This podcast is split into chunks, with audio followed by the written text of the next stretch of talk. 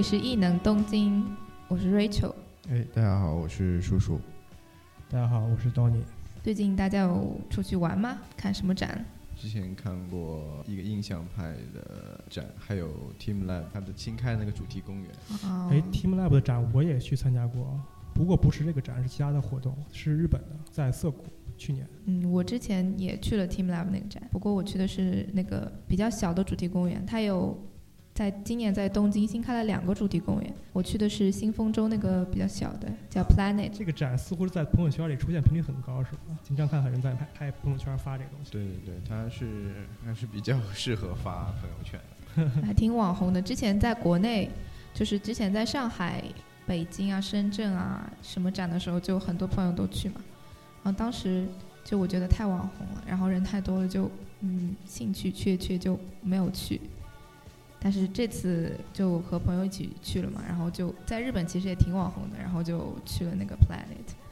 嗯，就体验还是和我想象的有一些不太一样，就还挺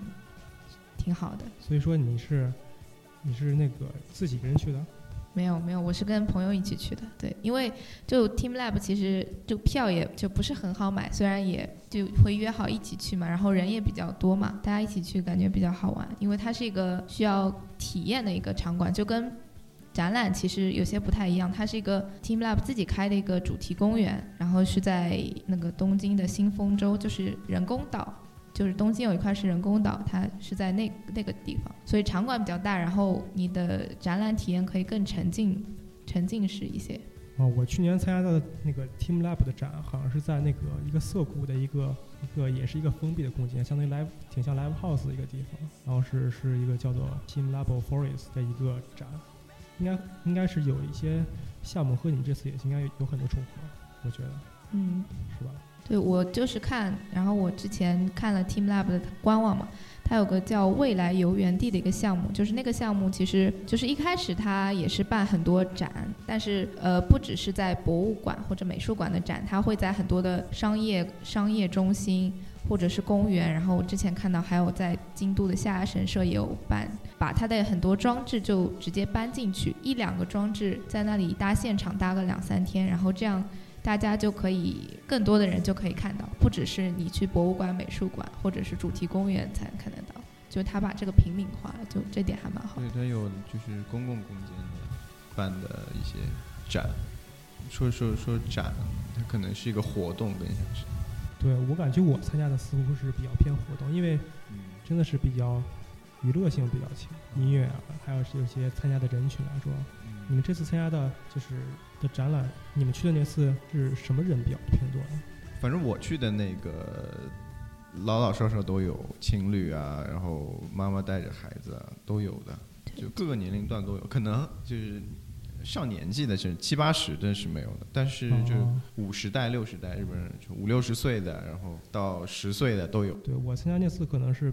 因为开嗯上次那个时间是晚上七八点之后嘛，大部分上班族为主，年轻人二三十岁的年轻人比较多，所以还是你们你们那个是一天都在进行是吧？对我们那那个，它是一个馆，它是一个游乐主题游乐园嘛，它就是和迪士尼啊，哦，呃是一样的，它是一年三百六十五天都是在进行那些项目。如果它那个项目不出故障，或者说它不更新的话，那一年三百六十五天那个馆里面就是一直在运营的。所以说你你们有什么比较印象深刻的项目？呃，对我来说的话，其实它项目比较少，每也就六个，但是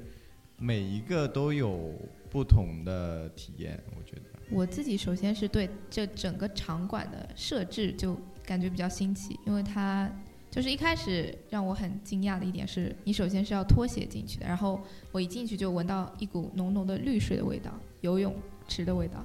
然后我想为什么会有游泳池的味道，然后脱鞋还要脱袜子，然后把东西寄掉进去一看，就是一开始进去就是一个。就是黑暗的过道里都是水，然后你要淌水进。然后这个它是一个对，一开始印象很深刻。它是一个上坡，就是上坡啊，对对对，你要爬上去，相当于还有点吃力的，嗯，对，然后爬到最上面是一个瀑布，就是一个瀑布。然后后来看那个他那个这个作品的介绍，就其实这个瀑布就是一个作品嘛，就是一个带有光影，就是有光打在上面打在流水上的一个作品嘛。然后它它有这个作品也有一个来源，就是四国的以四国的一个山里的一个瀑布为原型，似乎嗯说四国是那个日本那个四国，对他这个应该是之前可能他们办的活动里面有可能去四国办，然后就真的把光线的一些技术科技融合到他们这个大自然的里面，然后他这次又把这个作品等于说搬到他这个馆里面。啊，相当于把之前的作品集给收集过来，相当于这样。嗯，差不多。它可能就是一个是自然的嘛，一个是自然空间里的。这次又把它放到场馆里面了，那可能它的一个语境又发生变化，但是它这个概念应该是一样的。你看它为什么是上坡呢？它其实就是表现它像你是一个爬山的过程。哦，是这个意思对啊。对对。对，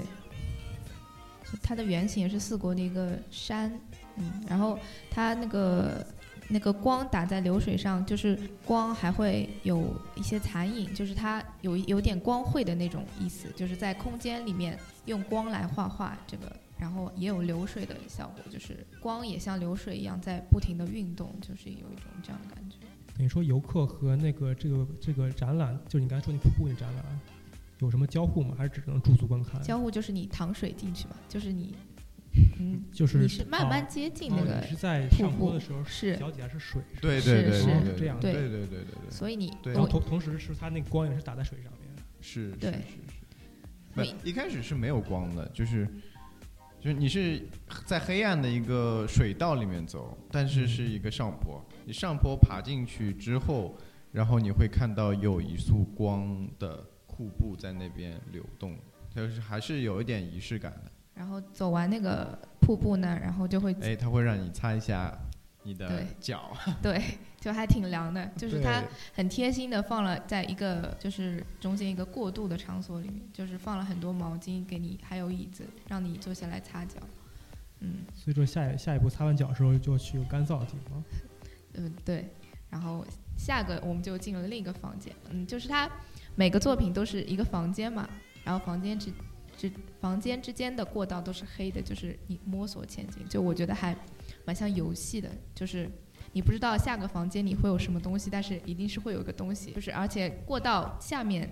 你踩的地方是有地毯，嗯，它有的还不一样，它有的是软垫、皮垫，有的是有颗粒感的那种。对就是这个场馆，我觉得它除了最大呃 Team Lab 最大卖点视觉上的设计，其实它对触觉上也有了很多的设计，就是让我比较惊喜的一个地方。就比如说不同触感的地毯，还有一些黑暗中的摸索，包括一些墙面、地地面和天花板，它都有不一样的一些给你身体上的一个感觉。然后到了下个房间，我们就到了一个全都是懒人沙发的房间。嗯，可以想象一下整个房间，它地上都是像 MUJI 懒懒人沙发那种触感的一些软软的垫子，然后你就可以滚进去了。它就是有点像泥潭，就是你是站不稳的，但是旁边都是懒人沙发，没又没有也没有墙。如果你走在当中的话，就没有墙，那你就很容易摔倒。但你摔倒其实摔的挺舒服的，因为摔在懒人沙发里面。那这个这个空间只是一个懒人沙发的空间，有没有什么音乐呀、什么灯光啊、效果？音乐倒没有注意到，但灯光就是也是比较暗的那种灯光嘛，就没有就是通亮的那种美术馆的那种感觉，就是它在一个比较黑暗的、比较感觉让你比较舒适的一个环境里，所以很多人就在那里躺着，就慢慢的闭上眼睛就开始睡觉了。你可以在那里待上一天，感觉没有问题。嗯，就找一个安安静静的小角落，体会自己身体和周围的物质的一个接触的一个这样的一个感觉，可能他给人就是想传达这样的讯息吧。嗯，所以说你们在那儿就待了待了待了很久吗？就哦我没有，嗯，我没有，那情侣太多了，就对，还有小还有小孩子，还嗯还挺挺吵的，人挺多的。对。我有点无法想象这个空间到底是什么样子啊！就大家去那儿就是为了休息，坐在空间里就是为了休息在，在这个老人沙发躺着，然后就是一直在休息，没有没有其他的一些嗯声音什么的，就只是在休息。就是走动吧他们有什么 concept 都什么的，就是，concept。嗯，我看他他他的介绍是说现代都市生活的人们通常会周围都是很坚硬的东西嘛，坚硬的桌子、坚硬的墙面、坚硬的地板，然后他通常都会忘记自己身体上的一些感觉，然后这个懒人沙发给人的感觉是很柔软的，然后你踩进去的时候，你就会意识到我踩在一个很不一样的东西上，然后我你在你躺躺在上面，你在上面打滚，你的身全身都会被一个柔软的东西包裹，这样你就会意识到自己身体的存在，嗯，然后它就有这样一个存在主义的一个设计理念，但实际上你体验的时候，你只是觉得嗯还挺舒服的，反正我就是这么觉得。但我当天其实穿裙子进去，然后就也不敢太太乱打滚，就是嗯，去 Team Lab 场馆有个建议就是不要穿裙子，嗯，穿裤子运动比较自由。对，这后面就知道为什么。后面后面会再解释为什么不要穿裙子。为什么不能穿裙子？对，然后下一个下一个展展厅是什么？就下一个，然后就其实前面我感觉都是比较触觉的一个体验吧，就是从流水也好，然后柔软地毯和柔软的懒人沙发也好，然后到后面就就突然进入了一个全都是灯光的一个世界，就嗯进去就懵了，因为我方向感不是很好。对，它它是进去后面两个馆，它都是用就是木帘遮住的。它它有个门，但是这个门你需要拨开它，嗯，但那个它是不透光的，是黑色的黑幕。然后你但是你一打开瞬间，你就因为里面都是白光，就一下子会觉得很明亮很明亮，那个视觉反差是非我可以常强想象，对，视觉反差非常强烈。然后进去之后，它地板都是镜子，四周墙围也是镜子，所以就不能穿裙子。你你低头你就能 看见 看见自己今天穿的什么。他有准备安全裤，很贴心的准备安全裤。对他那个在一开始的时候就提醒你，对，就女生如果穿裙子的话最好借一条安全裤，对对对因为它地地板其实也会是镜面。但一开始你不知道为什么呀，就是嗯会准备安全裤。，anyway，就是它很好的利用了在墙面和地板和天花板其实都用了镜面，然后这个空间整个就是四周都是镜面嘛，然后中间有垂下一条一条像雨丝一样的 LED，然后 LED 上面有一条上面有很多很多 LED 发白光，一开始是白光，后来颜色会发生各种变化，就是你在里面，它有一个路线，但其实你也可以在里面乱窜，就是像迷宫一样，就会给人一种很震撼的感觉吧，就是光效非常的炫目。对它这个，就是它这个灯条，它设计了两条路径，基本上就是呃，你是就一个人一个半身吧，就是你你旁边就是灯条，左右两边几乎就是和灯条贴着走的那条路径，然后灯条的话有大概五六米左右，就是你往上抬头的话是看不到看不到灯条的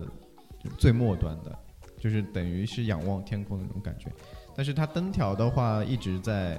放着白光，或者说跟着音乐有一些呃动画的一些效果，但它那个灯，因为它是灯条嘛，所以说它是一个不是一个平面的，它是一个立体的。即使是它想展示一个球的球状的东西，它也是可以用所有灯条的，在三维空间的一个灯条，就是跟像素点一样。可以展示出来的，然后有很多这样的球在那边划过，就有点像流星一样。然后就是整个空间，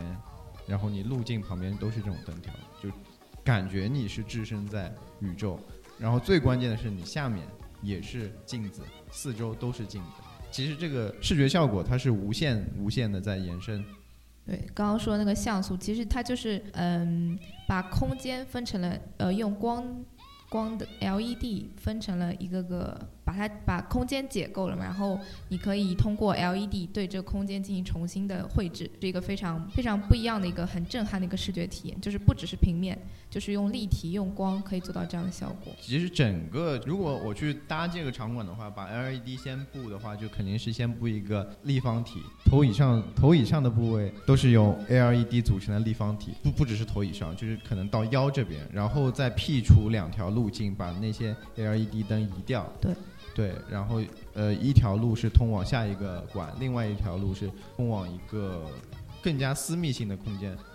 但旁边都是也旁边都是镜面，然后上面也全是 LED，它可以进行一些更深入的表演，你可以停留在这个场那我之前我似乎记得是好像有类似的展览，它是能拿到手机进行控制，是吗？好像我之前我记得是手机有一个 APP，然后是上有什么图案之后，你这么一控制，它能上面进行有这种屏幕的反馈。能有你是当初有这种体验吗？好像是有的。我我记得一开始，哦，他我们进入场馆的时候，一开始他给我们发一个牌子嘛，然后那个牌子后面里面有张纸，纸后面有个二维码让你扫，它有个 app 可以下载，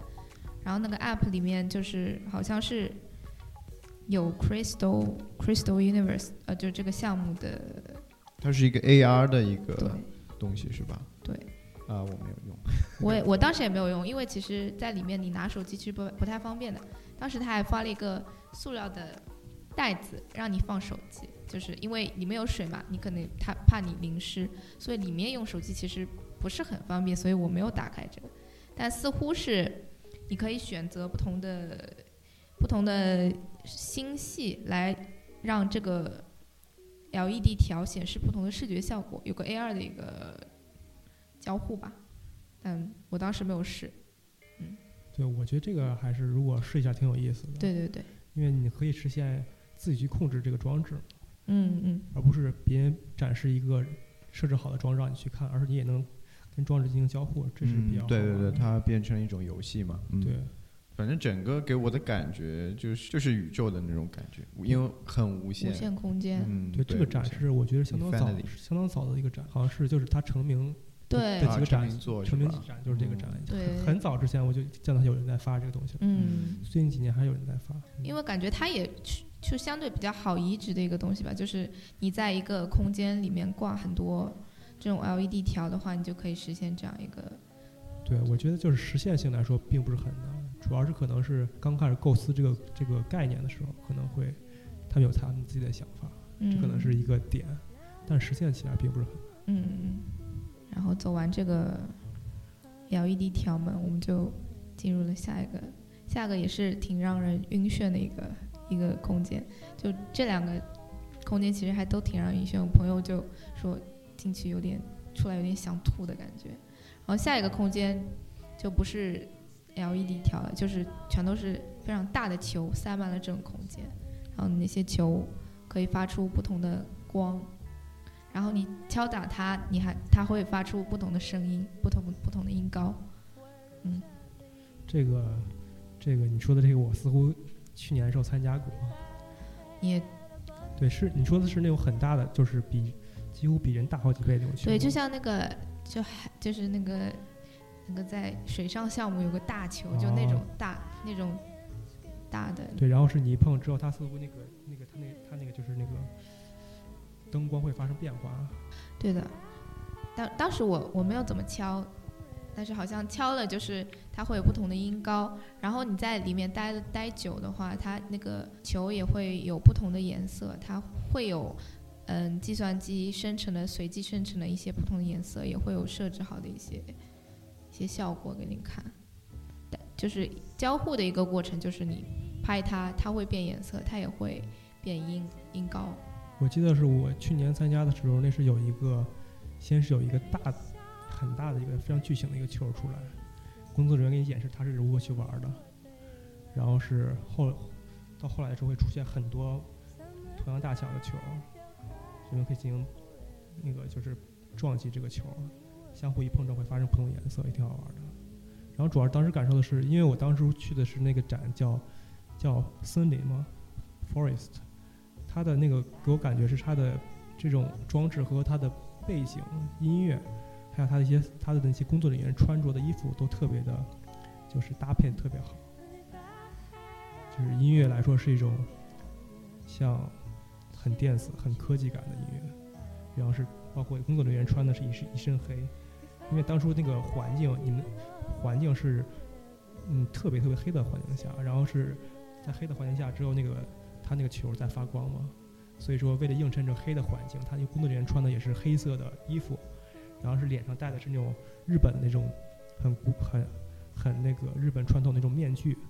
但那种面具是能面吗？那种面具是那种一般是那种狐狸的嘛，哦，狐狸的是那种神社的那种啊感觉稻荷稻荷，对，但是那个一般都是红色和白色的嘛。嗯，他们为了映衬这种场合，全是全黑。黑白黑的，黑的，然后有的工作人员戴着黑色的帽子，全身一身嗯都是黑，就他们的工作人员穿着也非常考究，感觉和这个环境非常的映衬。感觉是一个秀的感觉了。你你参加的这个就是在一个黑暗的环境里，球是亮的，但是我我我参加的这个就是它这个空间里就是光光照都是光都是白的，然后球也是不同颜色的，就这个空间可能没有没有没有那么那么多强烈的要素吧，但是你就是走进去，那球不安那个排安排还蛮密集的，就是你在里面可能要挤进去，或者在挤进去的过程中，那个球是有点软的嘛，然后你就会也也会感受到一些触感上的一些不一样，然后还会有视觉、视觉、听觉和触觉上的一些不同的体验。嗯，感觉你那个偏瘦一点，我我嗯，它这个主题场场馆给人的感觉还是更多是沉浸式的一个体验，你自己去探索它是怎么样交互，它是怎么样变化，你可能更更有一些冥想的感觉。好一种是主动强加给你的那种感觉，一种是你去自己去探索的感觉。我觉得还是同样的，就是装置可能会有不同感受。呃，反正我去那个进去的这个球的空间的时候，就有很多小朋友在做捉迷藏，因为球它的这个球很大嘛，给人行走的空间几乎其实你是要趴着的，有些因为它或高或低。它有的球就会很低，在你的腰左右，所以你得把它往上抬，然后拨开它，然后你钻过去，你才能钻进那个缝隙，你才能找到下一个下一个场馆的入口。它其实其实有点像一个迷宫了，就非常有点像迷宫，因为你进去的时候全都是球，然后有很多小朋友在那边打球，就打像他这个球就是一个巨大的排球嘛，然后很多人小朋友都在那边玩，然后他们打过来，我也把它打回去，这这这其实很也很游戏，嗯，感觉是不是有很多小朋友也参来参加这个展有？的有的。是是是，很多就是它是主题公园嘛，呃，嗯很多就是带着小朋友来的家长非常多。前面那个懒人沙发那个馆那个空间里面也有很多小朋友在那边嬉闹。感觉我参加这次就是纯粹就是一个，就是像 show 一样，很多都是年轻人来去专门来体验这个 Team Lab 的这个新的一个项目来而来的。反而说像你说的小孩很少，大部分都是年轻人比较多。嗯，嗯，你参加那个活动可能跟音乐结合也比较紧密吧？音乐声音很大啊就是声嗯音乐声音挺大的。那主题场馆里可能音乐要素不是很强，更强的是你自己去体验这所有的东西，就是它没有特别强烈的要素，但是就会你自己体验这些各种的，自己探寻还是挺有意思的感觉。嗯嗯，它本质上还是一种，这个尤尤其这个球啊的馆，它本质上还是一种游戏，我觉得，因为几乎就是在玩那种捉迷藏一样。以前那种什么翻斗乐啊，海洋球，翻斗乐，我记得你去过那种大型的那种滑滑梯嘛，小朋友可以钻进那种滑滑梯。对我小时候特别喜欢玩那个海洋球，有对对对，那里面有就不是有个池嘛，一个池里对啊都是小球球就进去的时候就特别舒服的感觉。想起来小朋友的话，身体小，然后到这个球里面就很容易被埋进去嘛，对对对？吧？但是你很舒服，奋命往往外爬，还是爬得出来的。就是有小时候我种快要窒息，但是哎好开心啊那种小感觉。朋友，反正反正我小时候挺喜欢玩那个的，嗯，那种。感觉其实和那个有点像，因为那个球很大，给你人行走的空间几乎是很小，你需要把所有的球拨开，把它移过去。但是有些球还会朝你飘过来，因为小朋友在那边打那个球，对对，所以所以就有点像那种感觉。对嗯像之前的那些什么 LED 啊，可能是计算机随机生成的一些一些给你的一个冲击，但这个球可能就是别人也是一个未知的冲击，但就可能别人打过来，就是对反正就是给你一个未知的一个一个过来的一个东西，你就会嗯有一个惊喜的感觉。对，这似乎形成了一个就是人和装置的交互和人和嗯人的交互了。嗯，对对对对这个还挺妙的。对对，所以就是游戏嘛，就跟网络游戏一样了嘛，等于是。对对，对，嗯，它还有有一点点的呃一个社交的属性。就是传传播球的传播，是不是？对啊对，就有的人袭来，然后他妈妈会跟我说“国面大赛”，ごめんなさい对对不不起，起这样会有就是日本人就很喜欢，对不起对。然后你去抱那个那个球很大嘛，很多女生就会抱着它拍照，就、嗯就感觉很治愈的，像大对白那种对感觉你。其实也可以去大嗯山，对啊，然后过了这个球，过了这个球，然后我们又要开始淌水了。然后我记得就是我们进了又进了个大池子， 然后他会提醒你，呃，你要开始卷裤腿了，你不你要把裤腿卷到膝盖膝盖左右，膝盖以上是吧？嗯。好吧，我当时就把裙子扎起来，嗯，然后你就会进入一个大池子，嗯，那个大池子里面，呃，那个水面上它投了很多五颜六色的一些光线，然后一开始你可能，呃，你仔细看，里面会有很多锦鲤，转发锦鲤，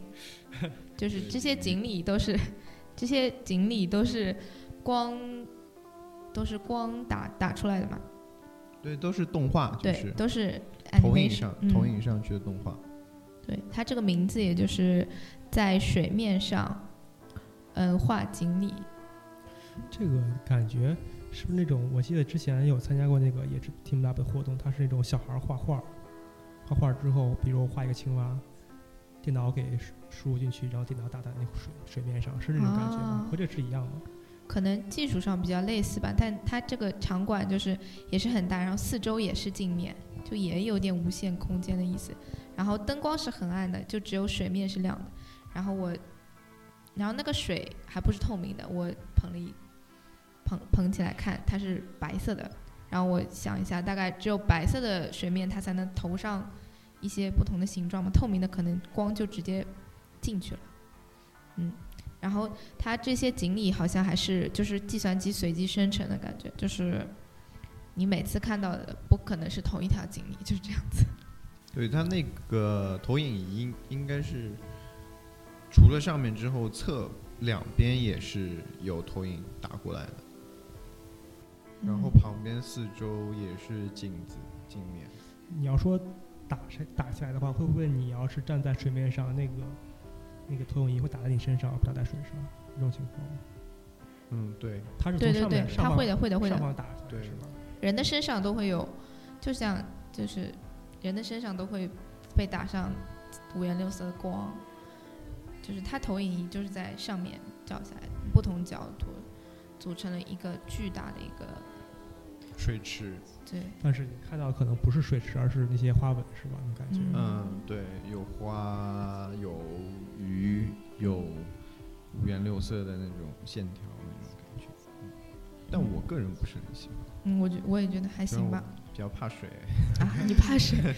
我不是怎么回事？很喜欢？而且它过溪这旁边也没有那个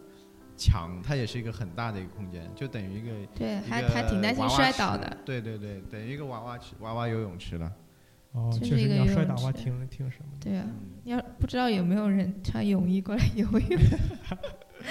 这哦，那其实游泳太可以游浅了吧啊啊，太浅了吗？过膝也才过膝，那小朋友可以游啊。啊，好吧小朋友可以游。对小朋友的话哎对，小朋友怎么咱们要办啊过膝的话，我也觉得小朋友的话，那可就过哎，对啊，过过到胸子口那块。是啊，小朋友怎么办啊？有道理，我都没有注意到这个。呃，我他那个进场馆之前可能有另外一条路，哦，小朋友就可能直接跳过了。我觉得，我还以为会给每个人发个游泳圈之类的。不会，他只是让你卷裤腿而已。嗯，因为游泳圈你还要涉及到这种投射的问题。对啊，那个就是很影响视觉效果吧，对感觉。影响视觉了。哎，这时候也是纯视觉，没有一些音乐吗？有有有有有它背景音乐好像是一直有的，但是没有他这里的音乐是不是有点东方嗯，那种感觉？还是我自己脑补出来的那种比较中国中式的那种音乐中华小当家里面的那这样吗种感觉？对我其实感觉挺比较那个，就是在意这个音乐，因为就同样的一个装置的话，音乐不同，真的会产生不同的心理效果。一般我觉得像我们上次挑的是比较电子，那是因为可能是比较偏向娱乐的感觉。嗯，像你们这次是不是一般是比较那种纯音乐呀，比较静啊，比较对对对对，嗯，我查了一下，好像他就是那个音乐是有个叫高桥英明的人，就给他们给 Team Lab 做了很多音乐。这个音乐家好像他就做这种就没有那么吵的那种比较安静的那种电子音乐吧，嗯，am ambient music 就是那种环境音乐，就是不会给你很强烈的感觉，但是就是一种环境的一个氛围的感觉。对嗯我们上次参加那个就是主要是以森林为主题的嘛，嗯，确实你在你在听他的音乐时能感觉到，就是很凉爽，嗯很有那种风的吹的感觉。它肯定是有风存在，然后他的音乐让我感受到我好像在真的在丛林嗯那种感觉。嗯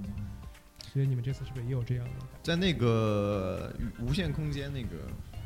他那个音乐就是很，也是挺，首先科技感，然后那种空旷感嗯，融合进去的时候，就感觉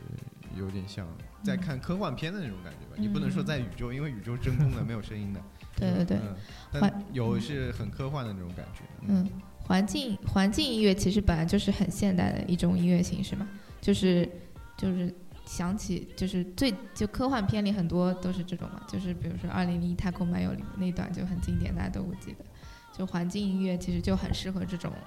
media arts 的这种装置，会给人一种更强烈的沉浸感。然后然后我们又擦脚，就怎么总是擦脚？对，就是你们在一个一个场馆到另外场馆一定要先擦脚，然后再试，嗯没有试就应该完之后再擦脚再试。就应该嗯因为它毕竟不是一个水上游乐园嘛，它有它只是这个主题可能是和水有关的。它有有两个装置是水，然后擦完脚之后就进入了又一个眼花缭乱的一个空间，然后这个空间这个空间是个球幕，球幕然后一进去又晕了，就是那个球幕上投的全都是花瓣，就跟之前那个水面上的花啊光啊类似吧，他这次把光都投在了球幕上。然后一进去，很多人躺在那里，然后然后我们也就找个空地躺躺下来，然后躺下来就可以看球幕上很那些花啊、花瓣啊、什么蝴蝶啊，就朝你飞过来，就是大家可以想象的那种感觉。对它那个飞过就是由近及远，就有的是巨大的，有的是很小的。就很立体的，嗯，对透视都做的很好的那种，对，然后它的地板也是玻璃，然后镜面你一，直凝视的话，你就会感觉你在飘，然后花瓣只是在那里运动而已。对，这让我想起就是小时候去科技馆的时候看那个球幕电影，是那种感觉吧？呃，有一点就是球有幕，就是球幕就自带那种感觉。对，就是你感觉到你你是随着那个自然，比如说之前看到是一个就是一个鹰在草原上空在飞嘛，嗯，感觉最后呢，感觉你就变成个鹰，你在那个那么飞，是感觉。对对对，因为人眼它是一个超广角的一个视野，就我们的余光是能看到很多东西。嗯，电影屏幕的话，它十六比九也好啊，二二十二点五比一也好啊，你你只其实是一个画，它这个画幅等于是一个画框一样，其实是是油画油画的一种延伸。但是球幕的话，它不是了，球幕的话，它真的是可以和你的人眼贴合的，因为呢，你余光也能看到球幕展现的任何影像的信息。所以你当你是看到一个球幕，然后时间看得长的话，那你自然而然的大脑就会让你感觉到你是沉浸在那那个空间里面的。对，我记得我小时候去上海科技馆，它那个球幕电影就是放环法自行车赛，我也不知道为什么要放那个，然后我就坐在里面，就我一开始觉得哦，看球幕还挺晕的，看的挺晕的，但看着看着我就觉得啊，我怎我我感觉也就跟他们一起在那个跟你在赛道你在骑上跑啊行是吧？对对对，就是就是有种很神奇，但是一开始小时候看可能还比较晕，但现在看球幕可能没有那么晕了，就在别的地方也有体验过这种球幕的嗯，球幕的东西。迪上海迪士尼有一个，就是加勒比的一个一个加勒比海盗的一个项目里面，它有也是有一个球幕的，它是一个相当于在也是在水上，因为加勒比海盗嘛，你是开小车进去，它下面是有轨道的，但是它是一个船的造型，但其实是车，下面是有轮子的，但是呃轨道的上面是水，开进去，开到当中的时候是一个球幕，因为一开始的给你的信息是你在呃船面上的东西，但是当你开到球幕的时候，它一下子呃展现出来的是一一个动画是海面急速的下降，然后你一下子就进入到哦不，一开始你是一个在海底的一个世界，然后是海面急速的上升，然后一下子你就回到了海面上去，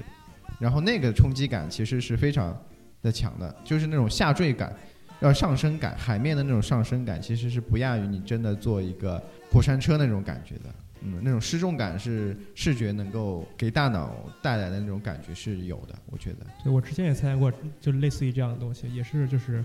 在空中翱翔嘛，真的就是你手前扶着一个杆儿，但是它那个屏幕都是在像你在乘坐一个滑翔伞在滑翔似的，真的用大脑给你的感觉是你真的在滑翔似的。嗯那个屏幕是在你眼前的还是在整个环境的？就当初是你站在一个平台上，然后平台上有有个杆儿，但是整个它那个给你的错觉是感觉屏幕在转，我觉得是那个它打的那光影在变化，嗯屏幕没有在变化，而是感觉你感觉它在变化，实际没有变化。嗯嗯，其实 VR 也是也是这一点嘛，对也是这个意思嗯也是这个意思。嗯，嗯，但 VR VR 你是戴一个眼镜嘛，所以嗯它整个视视觉的整个 scale 就是在你前面这个，它是在很一个很很小的范围里模拟一个很对，很全光全全全广角的一个但是它这个是通过一个物理的一个 scale 来给你一个视觉上的冲击，就是对就是原理是不太一样，但是给人感觉是类似。嗯对，嗯，反正我之前就去迪士尼啊，什么 USJ 啊，就是那个大阪环球影城，好吧，应该是这个名字。大阪环球影城玩的时候，就是给人给我印象最深，也是里面有很多 VR 项目，它就是就是你进去都要戴眼镜，然后你也是类似扶着个杆啊，或者你做那个装置，然后它会乱摇啊，但实际上外面什么都没有，但是你那个眼镜里面就是给你模拟一些各种什么星球大战哦，那个我很喜欢，那个东京迪士尼有环球那个星球大战，然后还有什么哈利波特的世界啊，就是在那个通过 VR 来给你这样一个观感。就我觉得主题公园就会就有这种体验的项目，就还挺难。就是除了主题公园，就比较难体验这种项目。嗯，那你觉得那个 VR 和那个真正的肉眼那种那种跟 VR 的感觉，到底哪个比较沉浸效果更好一些？你说跟球幕跟 VR 吗？对，嗯，我觉得球幕可能球幕肯定要花更长的时间吧。对球幕它是有个适应性的，像这个 Team Lab 的话，我是在那边至少要看五分钟之后才能沉浸下去对。但是你一旦沉浸下去，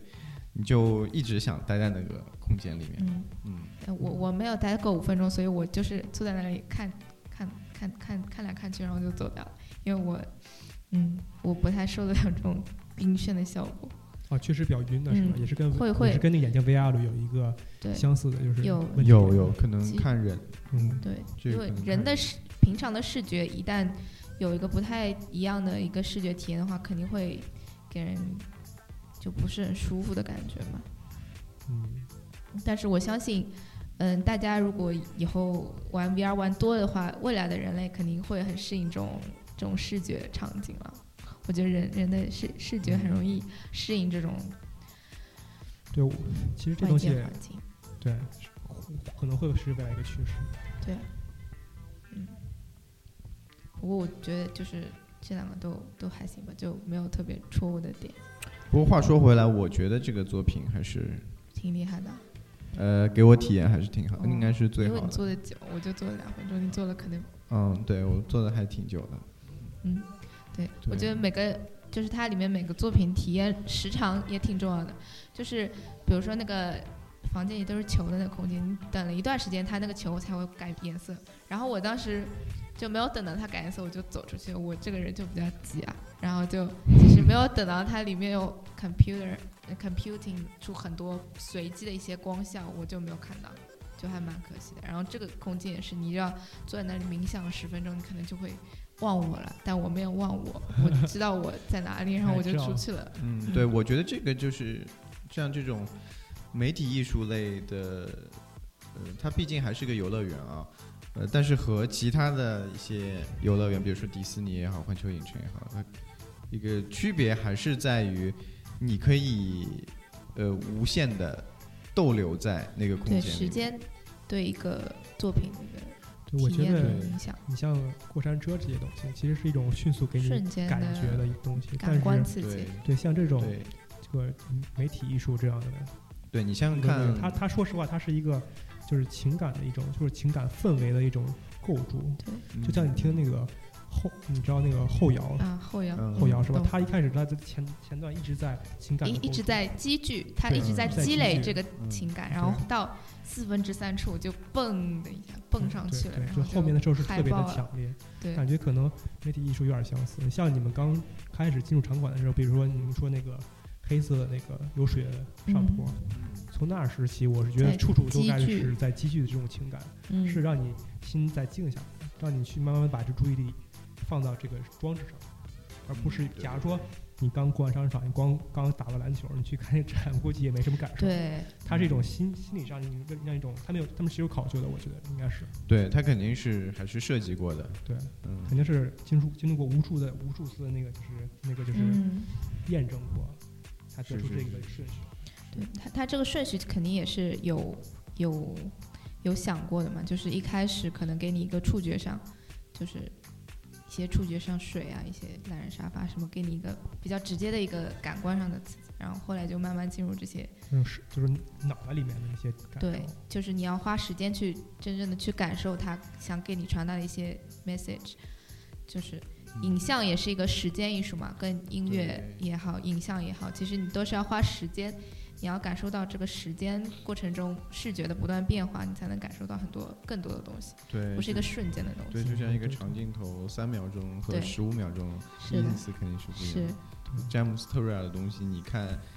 一分钟和看五分钟和看三十分钟也是不一样的。哦你你也去看那个特瑞尔那个展，那个还就是你可能看到三十分钟，你才能感觉到它那个宗教感会出来。嗯，对嗯，它里面也有一个，也有一个比较交互的一个装置，也不是交互，一个空间吧，就是那个你进去也是要脱鞋啊，也是要脱鞋的那个。说是詹姆斯那个展对詹姆斯詹姆斯特瑞特尔他有那个展，他也是一个光影艺术家嘛，嗯，就是他的作品也都是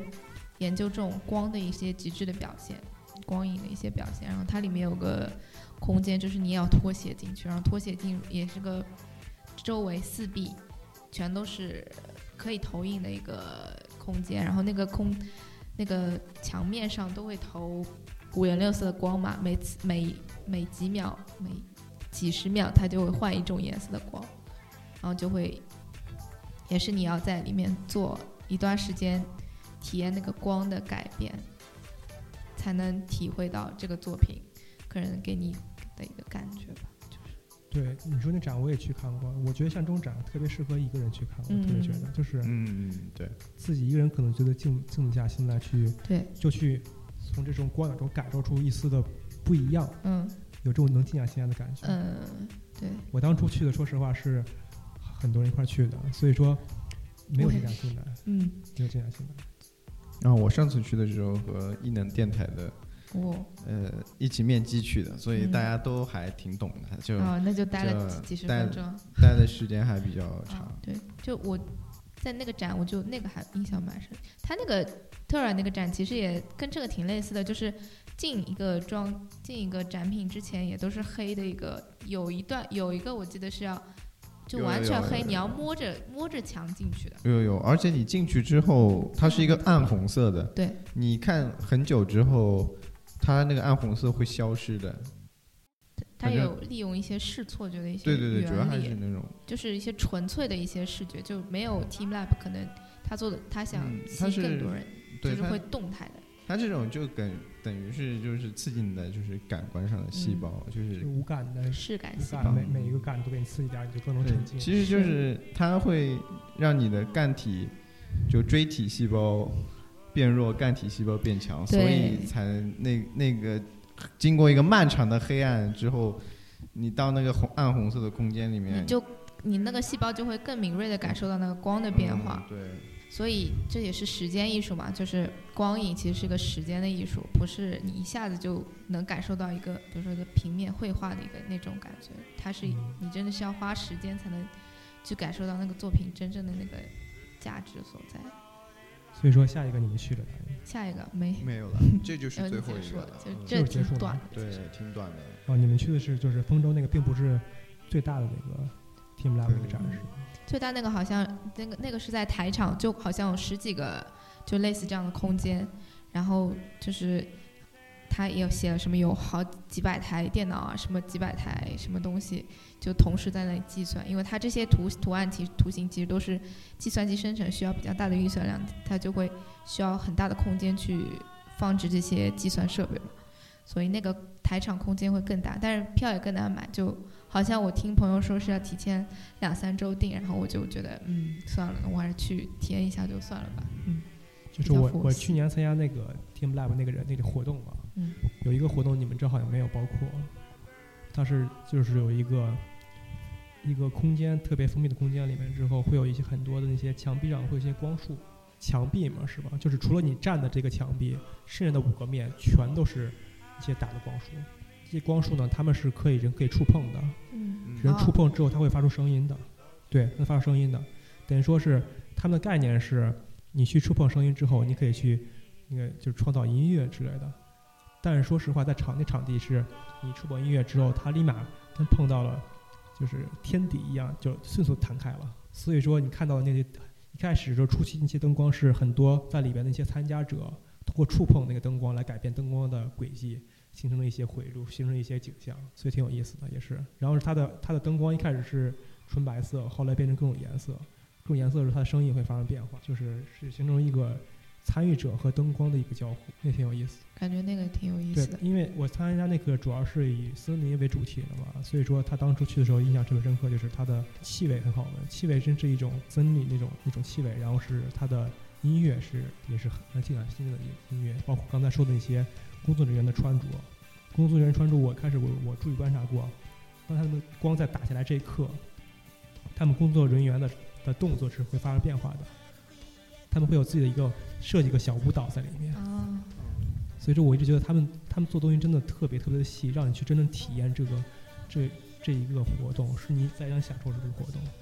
我觉得非常好。嗯，用户体验比较好，打在衣服身身上会有不同的体验，让我想到什么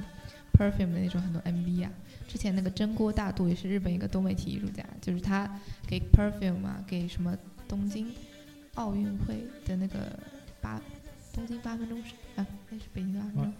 那个不是他设计的啊，不是吗？哦，是吗？真锅大都真不是吗？我就啊，我我不记不太清了。嗯反正就是就可以切掉。嗯，他之前给 Perfume 就设计了很多 MV 啊，包括有有念红白也是给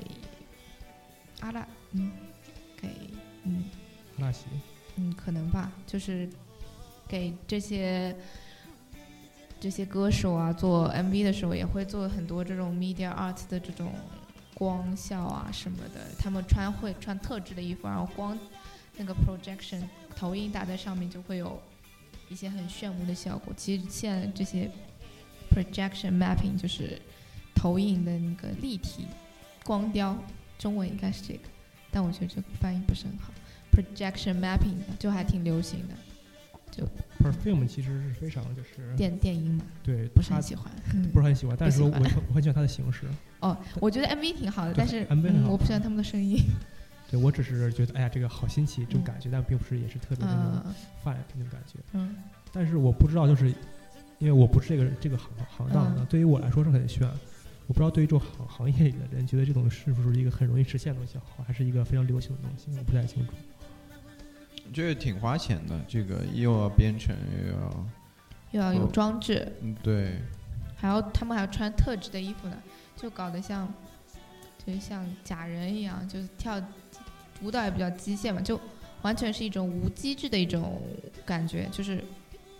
anti human 的那种感觉，嗯，可能给人传达的就是这种电子的感觉。对，可能也是更多为了区别于其他的偶像团体之类的是吧。Perfume 定位可能就是这样子吧，嗯，嗯，好吧，我怎么扯到 Perfume 了？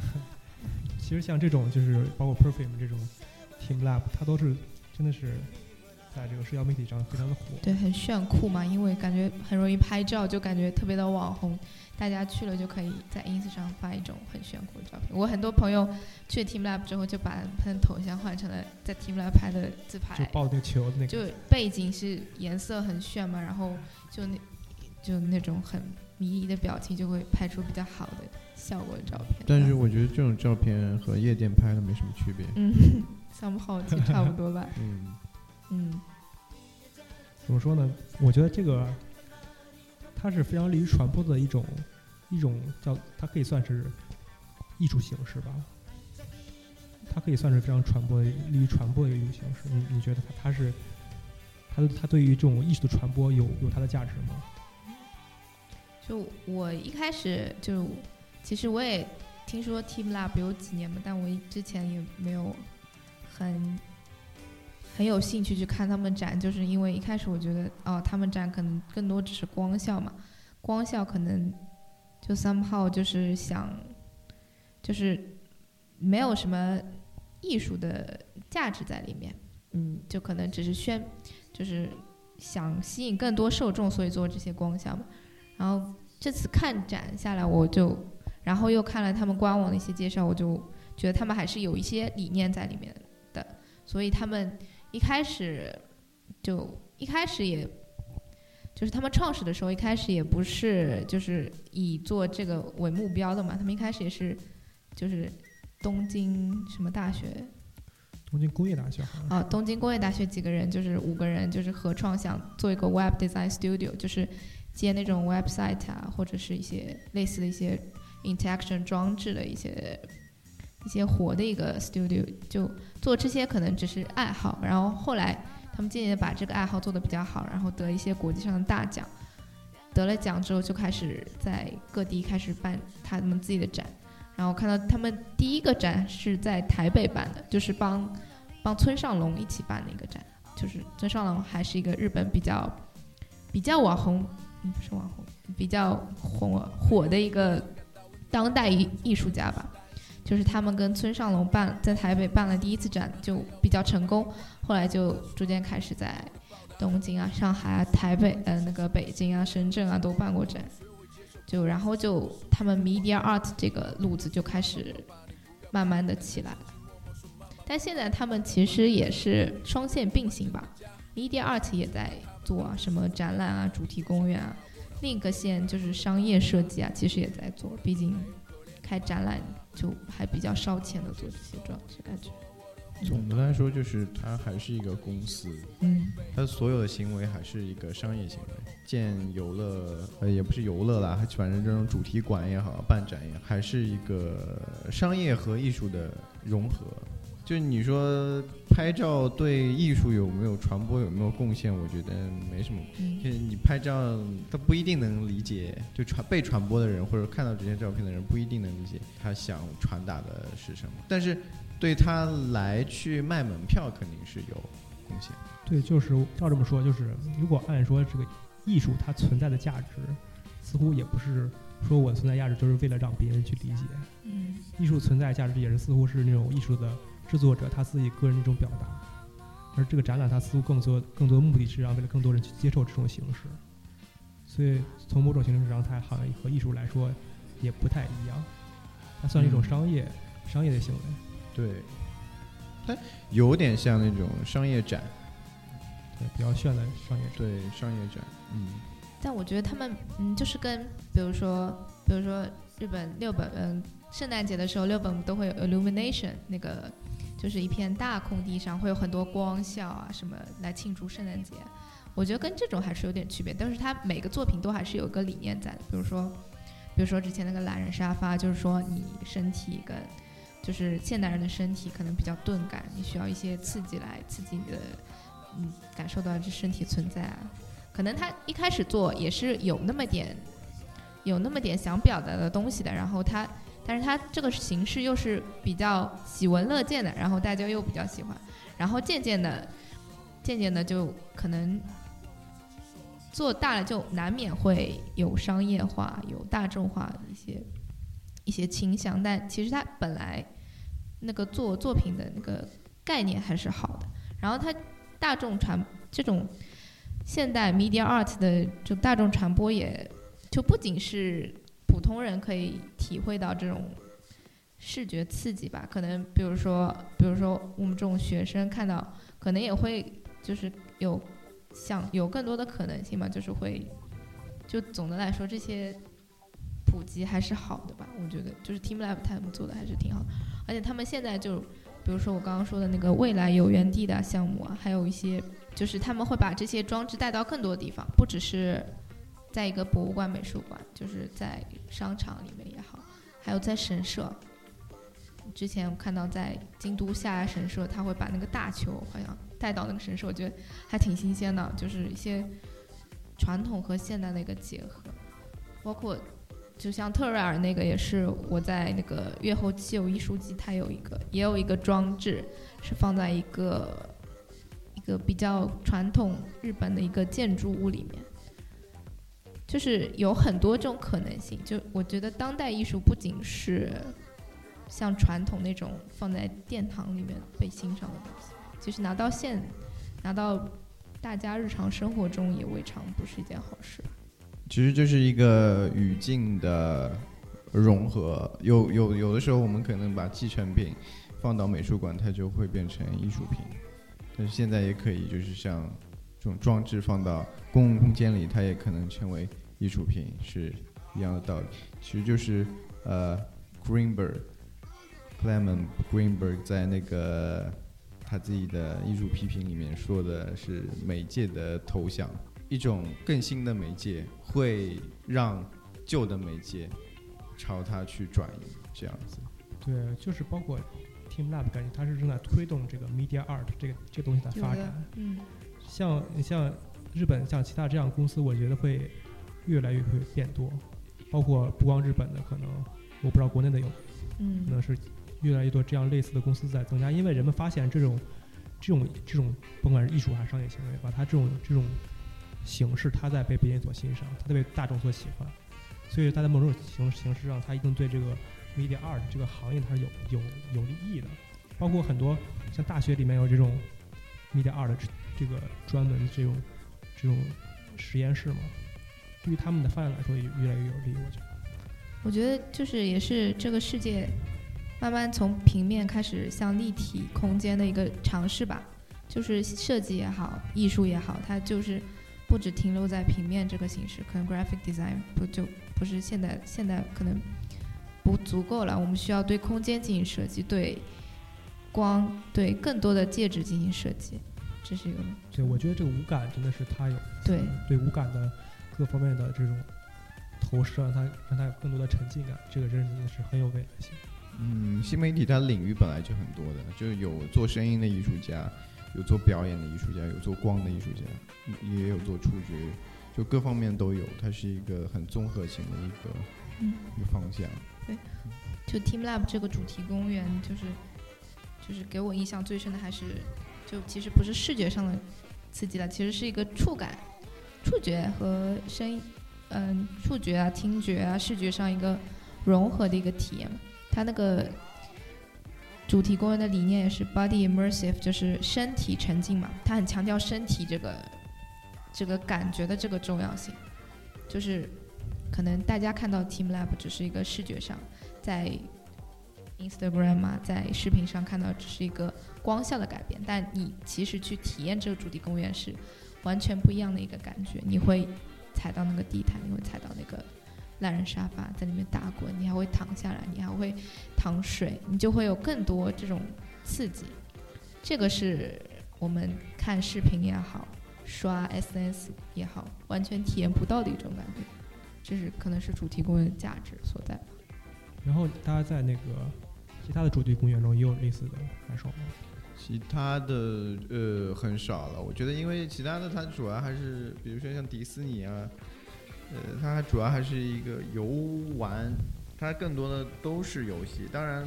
可以说我们可以说那个 Team Lab 这里面其实还是有很多游戏的成分的。但是因为它是装置啊，呃，交互当产生交互的时候，我们就可以称之为这是一个装置。但是装置和装置还是有区别的。我们这种游戏类的大型装置和 Team Lab 里面的那种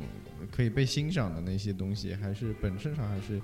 呃有区别的。嗯，可能迪士尼还是更更更商业一点，就像 entertainment。对对对，娱更娱乐一点，就跟迪士尼动画一样。但我觉得，就是首先迪士尼可以把它做的非常的纯，非常的纯熟，非常的非常的好。就是连我这种，我当时去东京迪士尼的时候，我这种比较冷漠的人也会被它感染，因为它就是不只是就那个跳舞，不只是一些装置或者项目，它本身做的很好，它那个工作人员啊，路过都会给你招招手啊什么，然后就很亲切的给你打招呼，就不只是机器啊，一些被设计的一些元素，人的元素其实也很重要。嗯，当然他人也是被设计过的啊，就是他只要服务设计嘛，他是对，就是 service design 嘛，对对吧？嗯对，就是他，就是迪士尼其实是一个 service design 非常成功的一个案例，就是他如何保证一个沉浸式的非常好的用户体验，你就是要在每个环节上都做的非常的好才行。嗯，对，但是像 Team Lab 这种，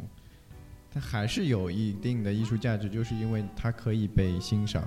对，它有首先它被创作出来之前，它是有一个 concept 的，不像你做一个 illumination 一个光影的装置是为了庆祝节日的，那我是没有什么兴趣的，对吧？但如果它就继续做大，它能不能把这些好东西保留下来？因为它毕竟还是一个商业的行为啊，就是可能会丧失。就像以前迪士尼动画也是，它有些动画也是很艺术的，叫魔魔魔法师一样啊。嗯嗯，但是后来就不对了嘛。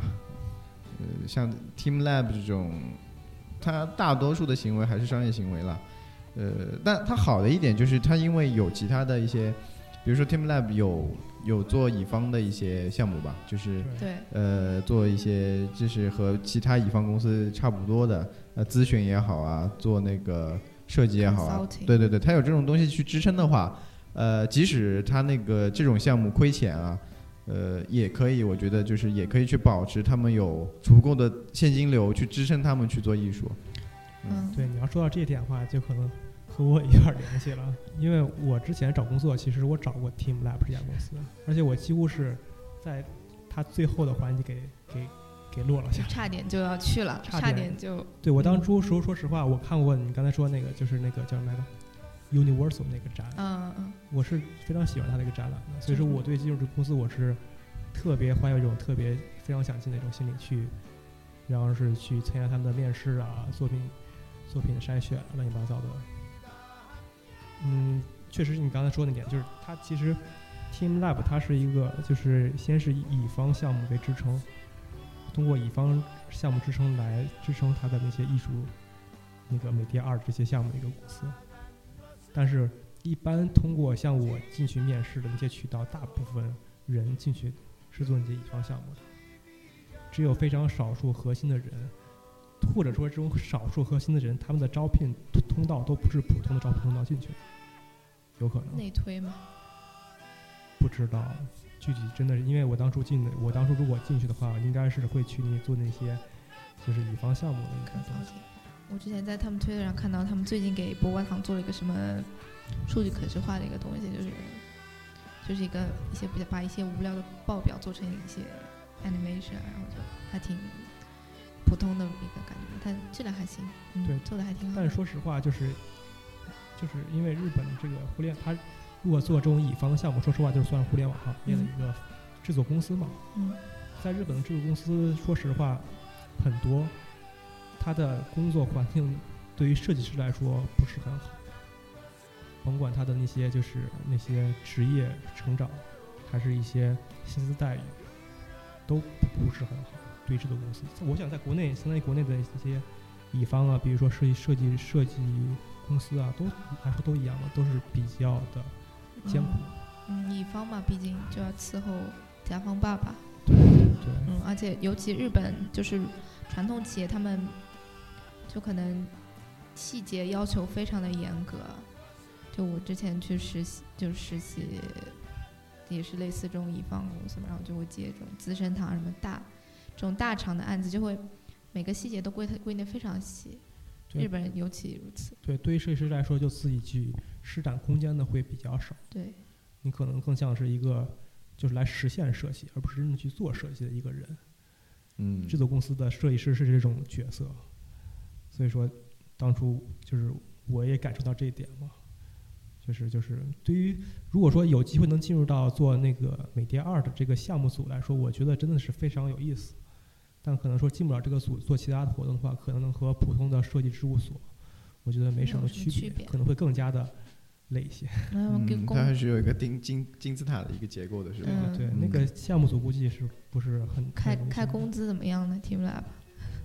工资来说就是一般水平，一般水平水平。然后是这个公司，我当初了解的是，呃，因为日一般日本的互联网公司，它的外国人是相对较少，甭管是设计师、程序员，但这家公司的是程序员是隔呃程序员中的外国籍社员比例是相当的高，大概百分之二十左右，哦，这也情有可原嘛。我觉得确实，像中国可能印度的程序员的技术来说，可能确实占优势一些。我之前有个学妹也是有就是从国内申请 Team Lab 的工作嘛，然后被录了，但是她后来想想还是放弃了，因为其实工资水平来说，作为程序员在就比不上国内的，就是如果你去国内的创业公司会比它高不少，Team Lab 的工资水平，程序员来说可能就是偏低的一个状态，然后做的事情也是如你所说，就是。其实他本来想去做一些 media art 这些比较，就他是个他学前端的嘛，就想做一些一些什么炫酷的视觉的一些嗯，一些设计嘛，但实际上就做的还是这种给企业打打杂、做做项目啊这种比较无聊的项目，然后后来他就不去了。对，像日本可能有点偏离咱们这个 Team Lab 的主题，但是日本的这个制作公司确实整体就是这样，制作公司还确实是比较苦的一个，嗯，因为可能是日本互联网的一个问题所在吧。国内也差不多吧，做乙方其实。嗯，你还是要给甲方背书嘛，你就不能有很自己很大的空间。你想自己做东西，这还是一个矛盾的东西嘛。你想自己做东西，嗯，没有很多背景来支撑，你想要赚钱嘛，就还是得对，最最终先给他们做做美第二，最终还得落到钱这个对非常现实的一个。所以他们的商业模式其实是对的嘛，就是他们对，对花大部分的百分可能百分之八十的人人员去做商业的项目，然后百分之二十的这些精英人员去做 media arts 的这些，然后用商业来养艺术，其实是个很，就是目前我觉得是一个比较正确的一个商业模式。嗯对对，对，我觉得它还是可持续的，就是能够管理好，能够分开，是。的，呃，是保持下去是嗯，就是也挺不容易的，我觉得。嗯。